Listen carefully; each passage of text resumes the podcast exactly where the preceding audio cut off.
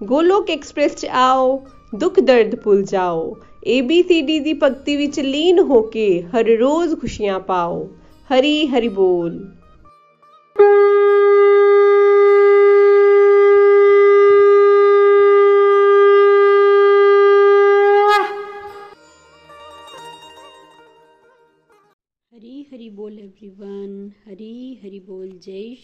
Krishna. Friends ਮੈਂ ਅੰਜਨਾ ਸ਼ਰਮਾ ਕੁਮਾਰਵੀ ਹਿਮਾਚਲ ਪ੍ਰਦੇਸ਼ ਤੋਂ। ਅੱਜ ਤੁਹਾਡੇ ਨਾਲ ਆਪਣੀ ਸਪਿਰਚੁਅਲ ਜਰਨੀ ਨੂੰ ਸਾਂਝਾ ਕਰਨ ਜਾ ਰਹੀ ਹਾਂ। ਮੇਰਾ ਬਰਥ ਚੰਡੀਗੜ੍ਹ ਹੋਇਆ।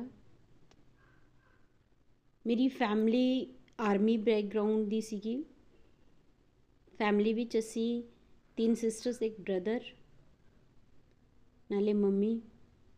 ਮੰਮੀ ਸਟਾਰਟਿੰਗ ਤੋਂ ਹੀ ਫਰੈਂਡਸ ਡਿਵੋਸ਼ਨ ਵਿੱਚ ਸੀਗੇ। ਤੇ ਉਹਨਾਂ ਕਰਕੇ ਅਸੀਂ ਚਾਰੋਂ ਭਾਈ ਭੈਣ ਵੀ ਡਿਵੋਸ਼ਨਲ ਐਕਟੀਵਿਟੀਜ਼ ਵਿੱਚ ਲੱਗੇ ਰਹਿੰਦੇ ਸੀਗੇ।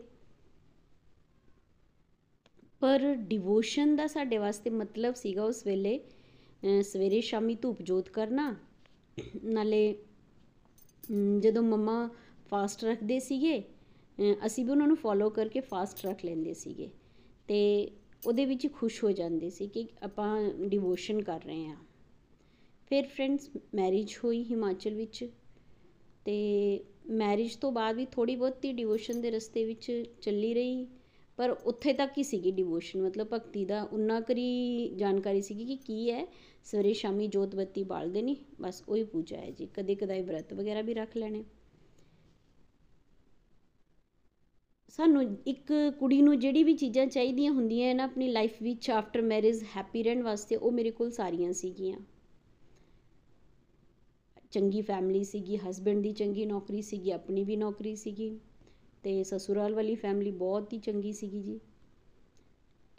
ਪਰ ਫਿਰ ਵੀ ਇੱਕ ਨਾ ਸ਼ਾਂਤੀ ਜੀ ਮੇਰੇ ਮਨ ਵਿੱਚ ਰਹਿੰਦੀ ਸੀਗੀ। ਮੈਂ ਹਮੇਸ਼ਾ ਹੀ ਨਾ ਕੁਝ ਇਸ ਤਰ੍ਹਾਂ ਦੇ ਪ੍ਰਸ਼ਨ ਸੀਗੇ, ਜਿਨ੍ਹਾਂ ਦਾ ਮੈਂ ਹਮੇਸ਼ਾ ਹੀ ਆਨਸਰ ਲੱਭਦੀ ਰਹਿੰਦੀ ਸੀ ਕਿ ਕਿੱਥੋਂ ਮਿਲਣਗੇ ਮੈਨੂੰ? ਇਹਨਾਂ ਦੇ ਆਨਸਰ ਇਹ ਕੁਐਸਚਨਸ ਜਿਹੜੇ ਮੇਰੇ ਮਾਈਂਡ ਵਿੱਚ ਰਾਈਜ਼ ਹੁੰਦੇ ਨੇ ਕੌਣ ਮੈਨੂੰ ਇਹਨਾਂ ਦੇ ਆਨਸਰ ਦੇਊਗਾ? ਫਿਰ ਇੱਕ ਟਾਈਪ ਦਾ ਮਤਲਬ ਸਟਰਗਲ ਕਰਦੀ ਸੀਗੀ ਇਨ, ਉਹਨਾਂ ਦੇ ਆਨਸਰ ਆਨਸਰਸ ਪਾਉਣ ਵਾਸਤੇ। ਫਿਰ 2000 ਵਿੱਚ ਮੇਰੇ ਫਾਦਰ ਇਨ ਲਾ ਐਕਸਪਾਇਰ ਹੋਏ। ਉਸ ਟਾਈਮ ਮੇਰੀ ਮਦਰ ਇਨ ਲਾ ਨੇ ਬਹੁਤ ਚੰਗੀ ਤਰ੍ਹਾਂ ਸਾਰੀ ਫੈਮਿਲੀ ਨੂੰ ਸੰਭਾਲ ਲਿਆ। ਤੇ ਕਮੀ ਤਾਂ ਫੀਲ ਹੋਈ, ਪਰ ਉਹਨਾਂ ਨੇ ਇੰਨੀ ਜ਼ਿਆਦਾ ਕਮੀ ਸਾਨੂੰ ਫੀਲ ਨਾ ਹੋਣ ਦਿੱਤੀ। ਪਰ ਫਰੈਂਡਸ 2014 ਤੇ 15 ਮੇਰੀ ਲਾਈਫ ਵਿੱਚ ਇੱਕ ਬਹੁਤ ਵੱਡਾ ਡਿਜ਼ਾਸਟਰ ਲੈ ਕੇ ਆਏ।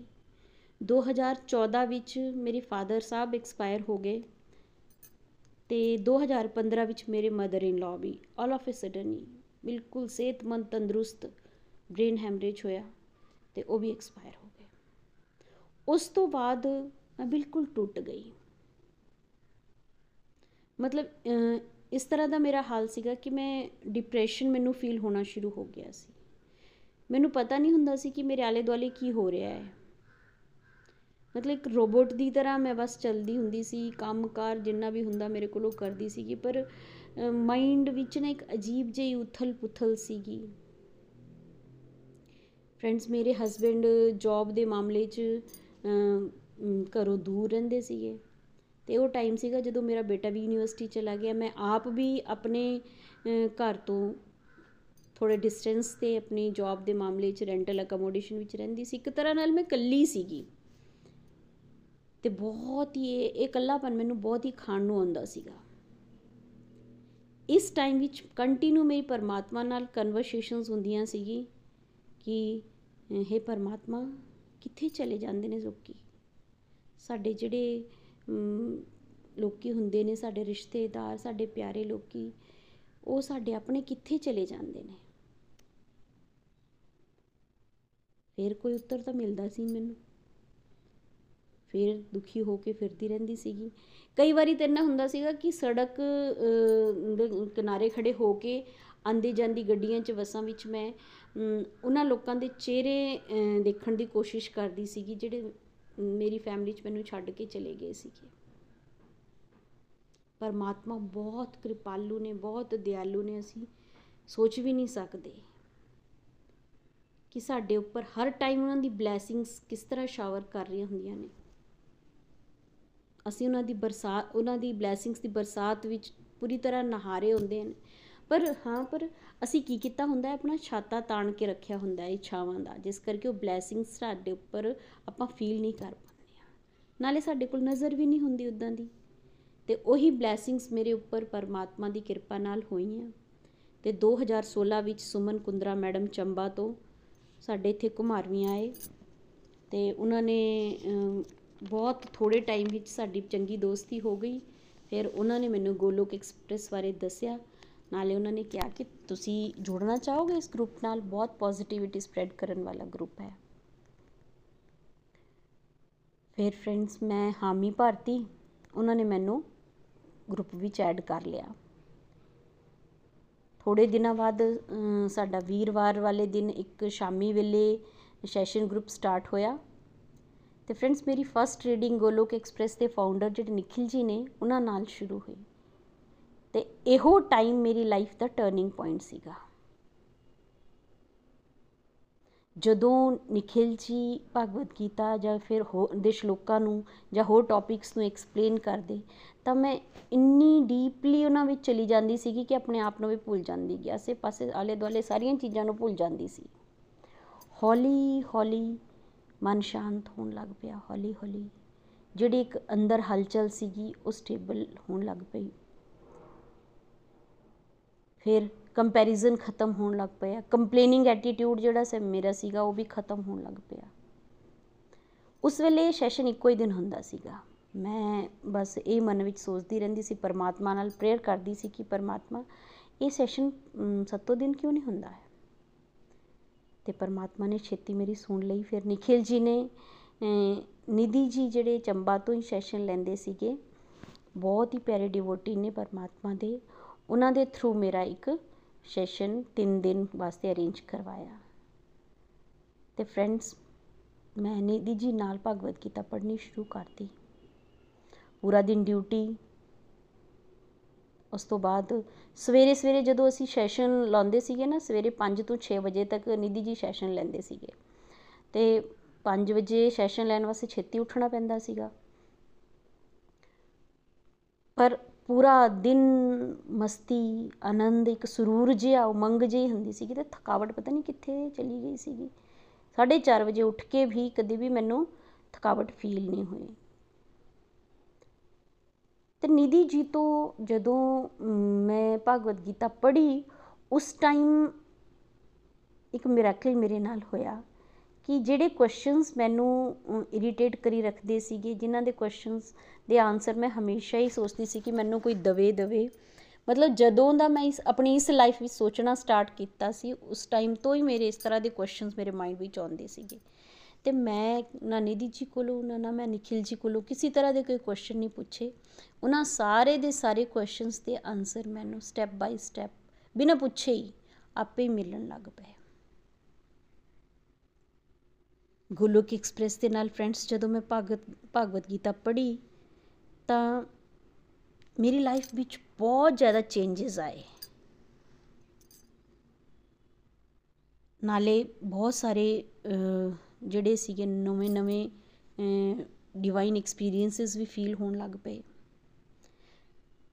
ਇਹ ਕਿਉਂ ਸੀਗਾ? ਕਿਉਂਕਿ ਮੈਂ ਕਦੇ ਵੀ ਕਿਸੇ ਵੀ ਸੈਸ਼ਨ ਨੂੰ ਮਿਸ ਨਹੀਂ ਕੀਤਾ। ਮੈਨੂੰ ਇੰਤਜ਼ਾਰ ਰਹਿੰਦਾ ਸੀਗਾ ਹਮੇਸ਼ਾ ਹੀ ਆਪਣੇ ਸੈਸ਼ਨਸ ਦਾ। ਰੀਡਿੰਗ ਕਰਨ ਤੋਂ ਬਾਅਦ ਸਭ ਤੋਂ ਇੰਪੋਰਟੈਂਟ ਚੀਜ਼ ਜਿਹੜੀ ਮੈਂ ਫੀਲ ਕੀਤੀ ਜਿੱਦਾਂ ਮੈਂ ਤੁਹਾਡੇ ਨਾਲ ਪਹਿਲਾਂ ਹੀ ਡਿਸਕਸ ਕੀਤਾ ਕਿ ਮੈਂ ਬਹੁਤ ਇਕੱਲਾਪਨ ਫੀਲ ਕਰਦੀ ਸੀਗੀ।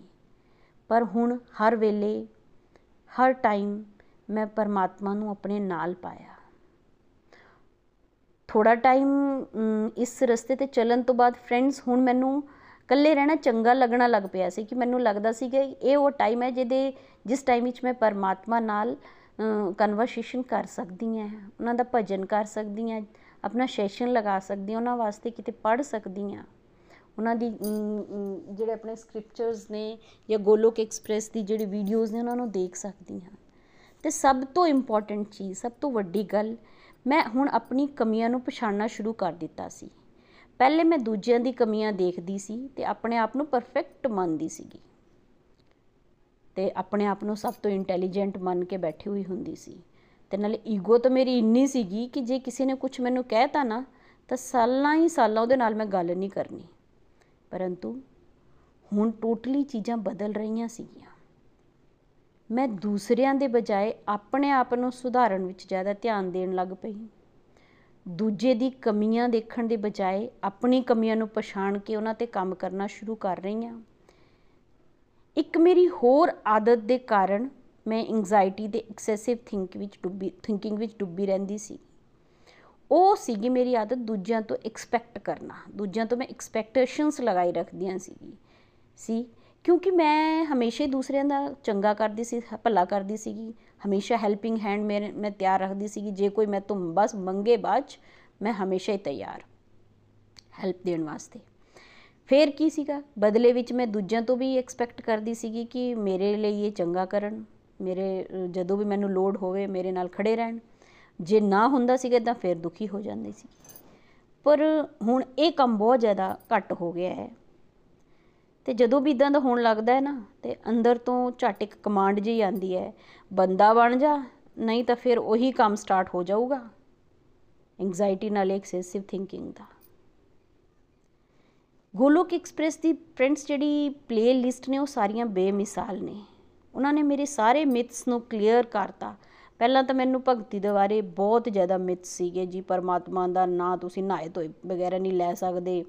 ਤੁਸੀਂ ਕਾ, ਸਾਫ਼ ਕੱਪੜੇ ਪਹਿਨ ਕੇ ਬੈਠੋ ਜੀ ਕਿ ਥਾਂ ਬੈਠ ਬੈਠ ਜਾਓ, ਇੱਕ ਹੀ ਜਗ੍ਹਾ ਤੇ ਬਹਿ ਕੇ, ਇੱਕ ਜਗ੍ਹਾ ਤੇ ਫੇਰ ਪਰਮਾਤਮਾ ਦਾ ਨਾਮ ਲਓ।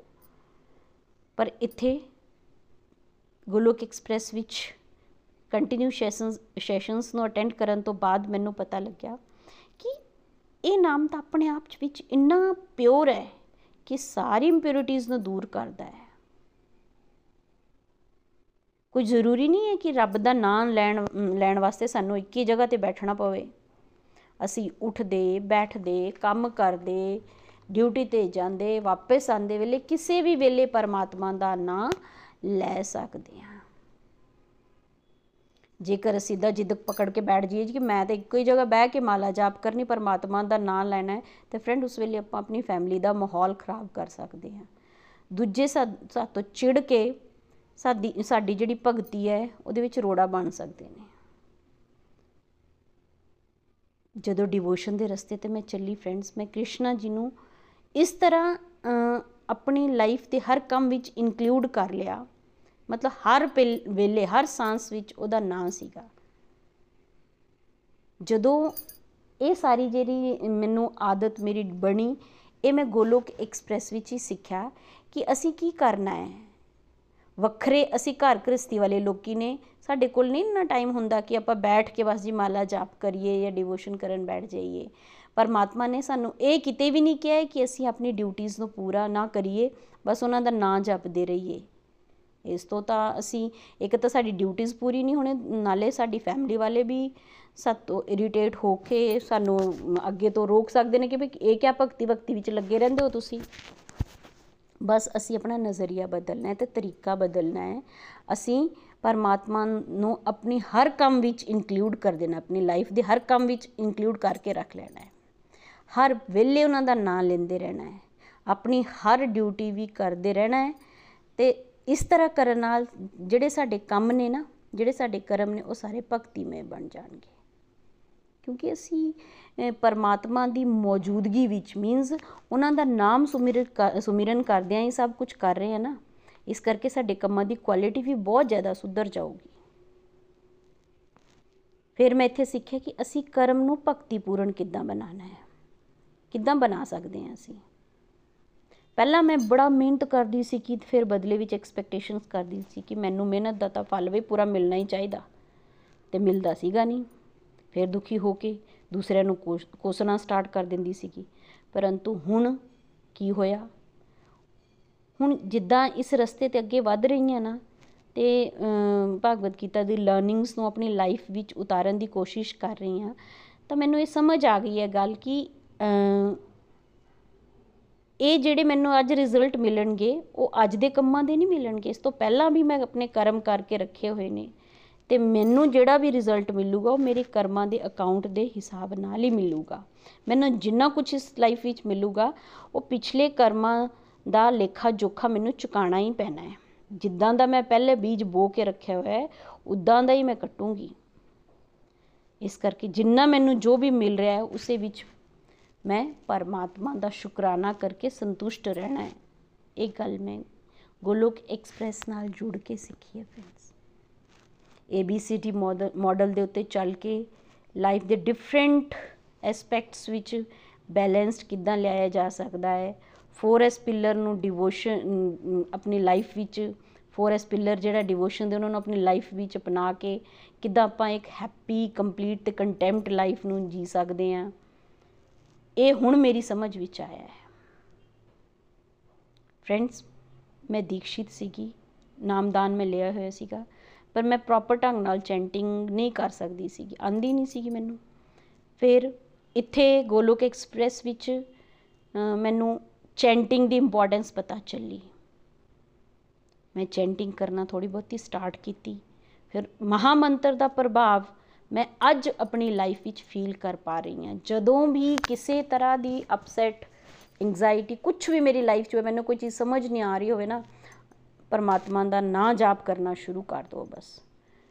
ਤੁਸੀਂ ਉਸ ਸਿਚੁਏਸ਼ਨ ਚੋਂ ਆਪੇ ਹੀ ਨਿਕਲ ਕੇ ਆ ਜਾਓਗੇ। ਪਰਮਾਤਮਾ ਇਸ ਤਰ੍ਹਾਂ ਦਾ ਤੁਹਾਨੂੰ ਰਸਤਾ ਦੱਸਣਗੇ ਕਿ ਤੁਹਾਡਾ ਮਨ ਇੰਨਾ ਸ਼ਾਂਤ ਹੋ ਜਾਊਗਾ ਕਿ ਆਪੇ ਸੋਲੂਸ਼ਨ ਨਿਕਲ ਕੇ ਆ ਜਾਊਗਾ। ਜੇ ਆਪਣੀ ਲਾਈਫ ਵਿੱਚ ਤੁਹਾਨੂੰ ਕੋਈ ਕਨਫਿਊਜ਼ਨ ਹੈ ਤੁਹਾਨੂੰ ਸ਼ਾਂਤੀ ਚਾਹੀਦੀ, ਸੰਤੁਸ਼ਟੀ ਚਾਹੀਦੀ। ਕੁਝ ਕੁਐਸਚਨਸ ਨੇ ਜਿਨ੍ਹਾਂ ਨੇ ਤੁਹਾਨੂੰ ਅਪਸੈਟ ਕੀਤਾ ਹੋਇਆ ਹੈ। ਬਸ ਮਾਲਾ ਲੈ ਕੇ ਬੈਠ ਜਾਓ ਤੇ ਮਹਾਮੰਤਰ ਦਾ ਜਾਪ ਕਰਨਾ ਸ਼ੁਰੂ ਕਰ ਦਿਓ। ਫਿਰ ਇੱਕ ਅਪਾਰ ਆਨੰਦ ਸਾਡੇ ਅੰਦਰ ਆ ਜਾਊਗਾ, ਛਾਇਆ ਸਾਡੇ ਅੰਦਰ ਇੱਕ ਸ਼ਾਂਤੀ ਦਾ ਭਾਵ ਆ ਜਾਊਗਾ। ਅੱਜ ਵੀ ਜਦੋਂ ਵੀ ਮਾਇਆ ਮੈਨੂੰ ਕਿਸੇ ਵੀ ਰੂਪ ਵਿੱਚ ਘੇਰਨ ਲੱਗਦੀ ਹੈ, ਤਾਂ ਮੈਂ ਚੈਂਟਿੰਗ ਸਟਾਰਟ ਕਰ ਦਿੰਨੀ ਆ ਜਦੋਂ ਚੈਂਟਿੰਗ ਹੁੰਦੀ ਹੈ, ਇਹ ਮਾਇਆ ਦਾ ਸਪੈਲ ਖਤਮ। ਤੇ ਨਾਲੇ ਹੁਣ ਮੈਂ ਆਪਣਾ ਹਰ ਕੰਮ ਪਰਮਾਤਮਾ ਦੀ ਖੁਸ਼ੀ ਵਾਸਤੇ ਕਰਨ ਦੀ ਕੋਸ਼ਿਸ਼ ਕਰਦੀ ਆ ਪਹਿਲਾਂ ਮੈਨੂੰ ਨਾ ਕਲੈਰਿਟੀ ਨਹੀਂ ਹੁੰਦੀ ਸੀਗੀ, ਲੋਕੀ ਮੈਨੂੰ ਬੇਵਕੂਫ ਵੀ ਬਣਾ ਕੇ ਚਲੇ ਜਾਂਦੇ ਸੀਗੇ, ਕੰਮ ਵੀ ਕੱਢ ਕੇ ਚਲੇ ਜਾਂਦੇ ਸੀਗੇ, ਪਰ ਫਿਰ ਮੈਂ ਦੁਖੀ ਹੁੰਦੀ ਸੀਗੀ ਜਦੋਂ ਮੈਨੂੰ ਪਤਾ ਲੱਗਦਾ ਸੀਗਾ ਕਿ ਇਹ ਕੀ ਹੋ ਗਿਆ ਜੀ, ਮੇਰੇ ਨਾਲ ਕਿੱਦਾਂ ਲੋਕਾਂ ਨੇ ਮੈਨੂੰ ਕਰਤਾ। ਹੁਣ ਮੈਂ ਜਦੋਂ ਵੀ ਆਪਣਾ ਕੋਈ ਕੰਮ ਕਰਦੀ ਹਾਂ, ਮੈਂ ਕਹਿੰਦੀ, ਪਰਮਾਤਮਾ ਥੈਂਕ ਯੂ ਤੇਰਾ, ਤੈਂ, ਤੂੰ ਮੈਨੂੰ ਇਹ ਕੰਮ ਦੇ ਕੇ ਰੱਖਿਆ ਹੋਇਆ ਹੈ, ਤੁਸੀਂ ਚਾਹੁੰਦੇ ਹੋ ਕਿ ਮੈਂ ਇਹ ਕੰਮ ਕਰਾਂ? ਇਸ ਕਰਕੇ ਮੈਂ ਤੁਹਾਡੀ ਖੁਸ਼ੀ ਵਾਸਤੇ ਕੰਮ ਕਰ ਰਹੀ ਹਾਂ। ਜਿਸ ਕਰਕੇ ਮੇਰਾ ਚਿੜਚਿੜਾਪਨ ਖਤਮ ਹੋ ਗਿਆ। ਨਾਲੇ ਆਨੰਦ ਵਾਲੀ ਕੰਡੀਸ਼ਨ ਜਿਹੜੀ ਹੈ ਉਹ ਰਹਿਣਾ ਸਟਾਰਟ ਹੋ ਗਈ ਹੈ। ਫਰੈਂਡਸ ਅਸਲ ਵਿੱਚ ਜੀਵਨ ਨੂੰ ਕਿੱਦਾਂ ਅਸੀਂ ਜੀ ਸਕਦੇ ਹਾਂ? ਨਾਲੇ ਪਰਮਾਤਮਾ ਨਾਲ ਕਿੱਦਾਂ ਪ੍ਰੇਮ ਕੀਤਾ ਜਾਵੇ? ਹਰ ਹਾਲ ਵਿੱਚ ਉਹਨਾਂ ਦਾ ਕਿੱਦਾਂ ਸ਼ੁਕਰਾਨਾ ਕੀਤਾ ਜਾਵੇ? ਸੰਤੁਸ਼ਟੀ ਗ੍ਰੈਟੀਟਿਊਡ ਫੋਰਗਿਵਨੈਸ ਇਹ ਸਾਰੇ ਦੇ ਸਾਰੀ ਚੀਜ਼ਾਂ ਦੇ ਬਾਰੇ ਮੈਨੂੰ, ਇਹਨਾਂ ਸਾਰੇ ਕਨਸੈਪਟਸ ਦੇ ਬਾਰੇ ਮੈਨੂੰ ਗੋਲਕ ਐਕਸਪ੍ਰੈਸ ਦੇ ਨਾਲ ਜੁੜਨੇ ਤੋਂ ਬਾਅਦ ਪਤਾ ਲੱਗਿਆ। ਭਗਵਦ ਗੀਤਾ ਪੜਨ ਤੋਂ ਬਾਅਦ ਇਹ ਜਾਣਿਆ ਕਿ ਆਪਾਂ ਆਪਣੇ ਆਪ ਨੂੰ, ਮੈਂ ਆਪਣੇ ਆਪ ਨੂੰ ਖੁਸ਼, ਸ਼ਾਂਤ, ਸੰਤੁਸ਼ਟ ਰੱਖਣ ਵਾਸਤੇ ਜੇ ਮੈਂ ਰਹਿਣਾ ਚਾਹੁੰਦੀ ਆ ਮੈਂ ਖੁਸ਼ ਰਹਿਣਾ ਚਾਹੁੰਦੀ ਆ ਮੈਂ ਸ਼ਾਂਤ ਰਹਿਣਾ ਚਾਹੁੰਦੀ ਆ ਸੰਤੁਸ਼ਟ ਰਹਿਣਾ ਚਾਹੁੰਦੀ ਆ ਤਾਂ ਮੈਨੂੰ ਮਾਫ ਕਰਨਾ ਆਉਣਾ ਚਾਹੀਦਾ। ਫੋਰਗਿਵਨੈਸ ਜਿਹੜੀ ਹੈ ਸਾਡੀ, ਉਹ ਇੱਕ ਸਭ ਤੋਂ ਵੱਡੀ ਡਿਵਾਈਨ ਕੁਆਲਿਟੀ ਹੈ। ਭਰਪੂਰ ਜੀਵਨ ਜੀਵਨ ਵਾਸਤੇ ਜੀਵਨ ਨੂੰ ਜਿਉਣ ਵਾਸਤੇ ਸਾਨੂੰ ਦੂਜਿਆਂ ਨੂੰ ਮਾਫ ਕਰਨਾ ਆਣਾ ਚਾਹੀਦਾ। ਫਿਰ ਖੁਸ਼ੀ, ਸੰਪੂਰਨਤਾ, ਸ਼ਾਂਤੀ ਨਾਲ ਭਰਪੂਰ ਪਰਮਾਤਮਾ ਨੇ ਸਾਨੂੰ ਆਪਣੇ ਆਪ ਹੀ ਬਣਾਇਆ ਹੋਇਆ ਹੈ। ਮੀਨ ਸਾਡੀ ਡਿਜ਼ਾਈਨਿੰਗ ਹੀ ਇਦਾਂ ਦੀ ਹੋਈ ਹੈ, ਹੋਈ ਪਈ ਹੈ ਕਿ ਅਸੀਂ ਇਹ ਜਿਹੜੀਆਂ ਸਾਰੀਆਂ ਚੀਜ਼ਾਂ ਨੇ, ਖੁਸ਼ੀ, ਸ਼ਾਂਤੀ, ਇਹਨੂੰ ਬਾਹਰ ਅਸੀਂ ਦੇਖਣ ਜਾਂਦੇ ਆ ਆਪਾਂ ਦੇਖਦੇ ਆ ਕਿ ਬਾਹਰੋਂ ਕਿੱਦਾਂ ਕਿੱਦਾਂ ਅਰਨ ਕਰੀਏ, ਕਿੱਥੋਂ ਲੈ ਕੇ ਆਈਏ ਅਸੀਂ ਸ਼ਾਂਤੀ। ਪਰ ਤਾਂ ਸਾਡੀ ਤਾਂ ਡਿਜ਼ਾਈਨਿੰਗ ਹੀ ਨਾ ਸਾਰੀਆਂ ਚੀਜ਼ਾਂ ਨਾਲ ਹੋਈ ਪਈ ਹੈ, ਪਰ ਪਰਮਾਤਮਾ ਸਤ ਚਿਤ ਆਨੰਦ ਨੇ, ਉਹ ਸੁਪਰ ਸੋਲ ਨੇ, ਉਹ ਪਰਮਾਤਮਾ ਨੇ ਤੇ ਅਸੀਂ ਆਤਮਾ ਰੂਪ ਹਾਂ। ਤੇ ਜਦ ਅਸੀਂ ਉਹਨਾਂ ਦੇ ਅੰਸ਼ ਹਾਂ, ਫਿਰ ਅਸੀਂ ਵੀ ਸ਼ਾਂਤੀ, ਸੰਪੂਰਨਤਾ ਤੇ ਖੁਸ਼ੀ ਨਾਲ ਭਰਪੂਰ ਹਾਂ। ਇਹ ਸਾਰੀਆਂ ਚੀਜ਼ਾਂ ਮੈਨੂੰ ਭਗਵਦ ਗੀਤਾ ਪੜਨ ਤੋਂ ਬਾਅਦ ਸਮਝ ਆਈਆਂ। ਅਸੀਂ ਕੀ ਕਰਦੇ ਆ ਅਸੀਂ ਨਾ ਸਾਰੀਆਂ ਸ਼ਾਂਤੀ ਤੇ ਸੰਤੁਸ਼ਟੀ ਬਾਹਰ ਦੇਖਦੇ ਦੇਖਣ ਜਾਂਦੇ ਆ ਕਿ ਕਿੱਦਾਂ ਜੀ ਕਿੱਥੋਂ ਲੈ ਕੇ ਆਈਏ, ਕਿੱਥੋਂ ਕਮਾ ਕੇ ਲਿਆਈਏ ਸ਼ਾਂਤੀ ਨੂੰ। ਪਰ ਸਾਡੇ ਅੰਦਰ ਇਹ ਸਾਰੀਆਂ ਚੀਜ਼ਾਂ ਮੌਜੂਦ ਨੇ। ਪਰ ਦੁਨੀਆਦਾਰੀ ਦੀ ਜਿਹੜੀ ਪਰਤਾਂ ਨੇ ਸਾਡੀ ਆਤਮਾ ਦੀ ਸਫੇਦ ਚਾਦਰ ਤੇ ਇਦਾਂ ਚੜੀਆਂ ਹੋਈਆਂ ਨੇ ਕਿ ਅਸੀਂ ਆਪਣੇ ਆਪ ਨੂੰ ਇਹ ਭੁੱਲ ਬੈਠੇ ਆ ਅਸੀਂ ਇਹਨਾਂ ਗੁਣਾਂ ਨੂੰ ਬਾਹਰ ਦੇਖਣ ਜਾਂਦੇ ਆ ਜਦ ਕਿ ਇਹ ਸਾਰੇ ਮੇਰੇ ਤੇ ਤੁਹਾਡੇ ਸਾਰਿਆਂ ਦੇ ਅੰਦਰ ਨੇ। ਇਹ ਸੱਚ, ਜਦੋਂ ਮੈਂ ਭਗਵਦ ਗੀਤਾ ਪੜ੍ਹ ਲਈ, ਉਸ ਤੋਂ ਬਾਅਦ ਮੈਂ ਜਾਣਿਆ। ਤੇ ਮੈਂ ਤੁਹਾਡੇ ਵਾਸਤੇ ਇਹੀ ਰეკਮੈਂਡ ਕਰਨਾ ਚਾਹੂੰਗੀ ਫਰੈਂਡਸ ਕਿ ਜੇ ਪਰਮਾਨੈਂਟ ਹੈਪੀਨੈਸ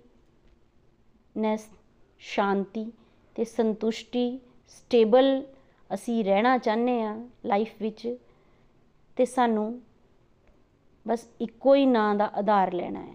ਹਰੇ ਕ੍ਰਿਸ਼ਨਾ ਹਰੇ ਕ੍ਰਿਸ਼ਨਾ, ਕ੍ਰਿਸ਼ਨ ਕ੍ਰਿਸ਼ਨ, ਹਰੇ ਹਰੇ ਹਰੇ ਰਾਮ ਹਰੇ ਰਾਮ ਰਾਮ ਰਾਮ, ਹਰੇ ਹਰੇ ਹਰੇ ਕ੍ਰਿਸ਼ਨਾ ਹਰੇ ਕ੍ਰਿਸ਼ਨਾ, ਕ੍ਰਿਸ਼ਨ ਕ੍ਰਿਸ਼ਨ, ਹਰੇ ਹਰੇ ਹਰੇ ਰਾਮ ਹਰੇ Ram Ram Ram, Hare Hare busy through the body free as a soul Hari Hari ਬੋਲ ਹਰੀ ਹਰੀ ਬੋਲ transform the world by transforming yourself ਜੈ ਸ਼੍ਰੀ ਕ੍ਰਿਸ਼ਨਾ ਜੈ ਸ਼੍ਰੀ ਹਰੀ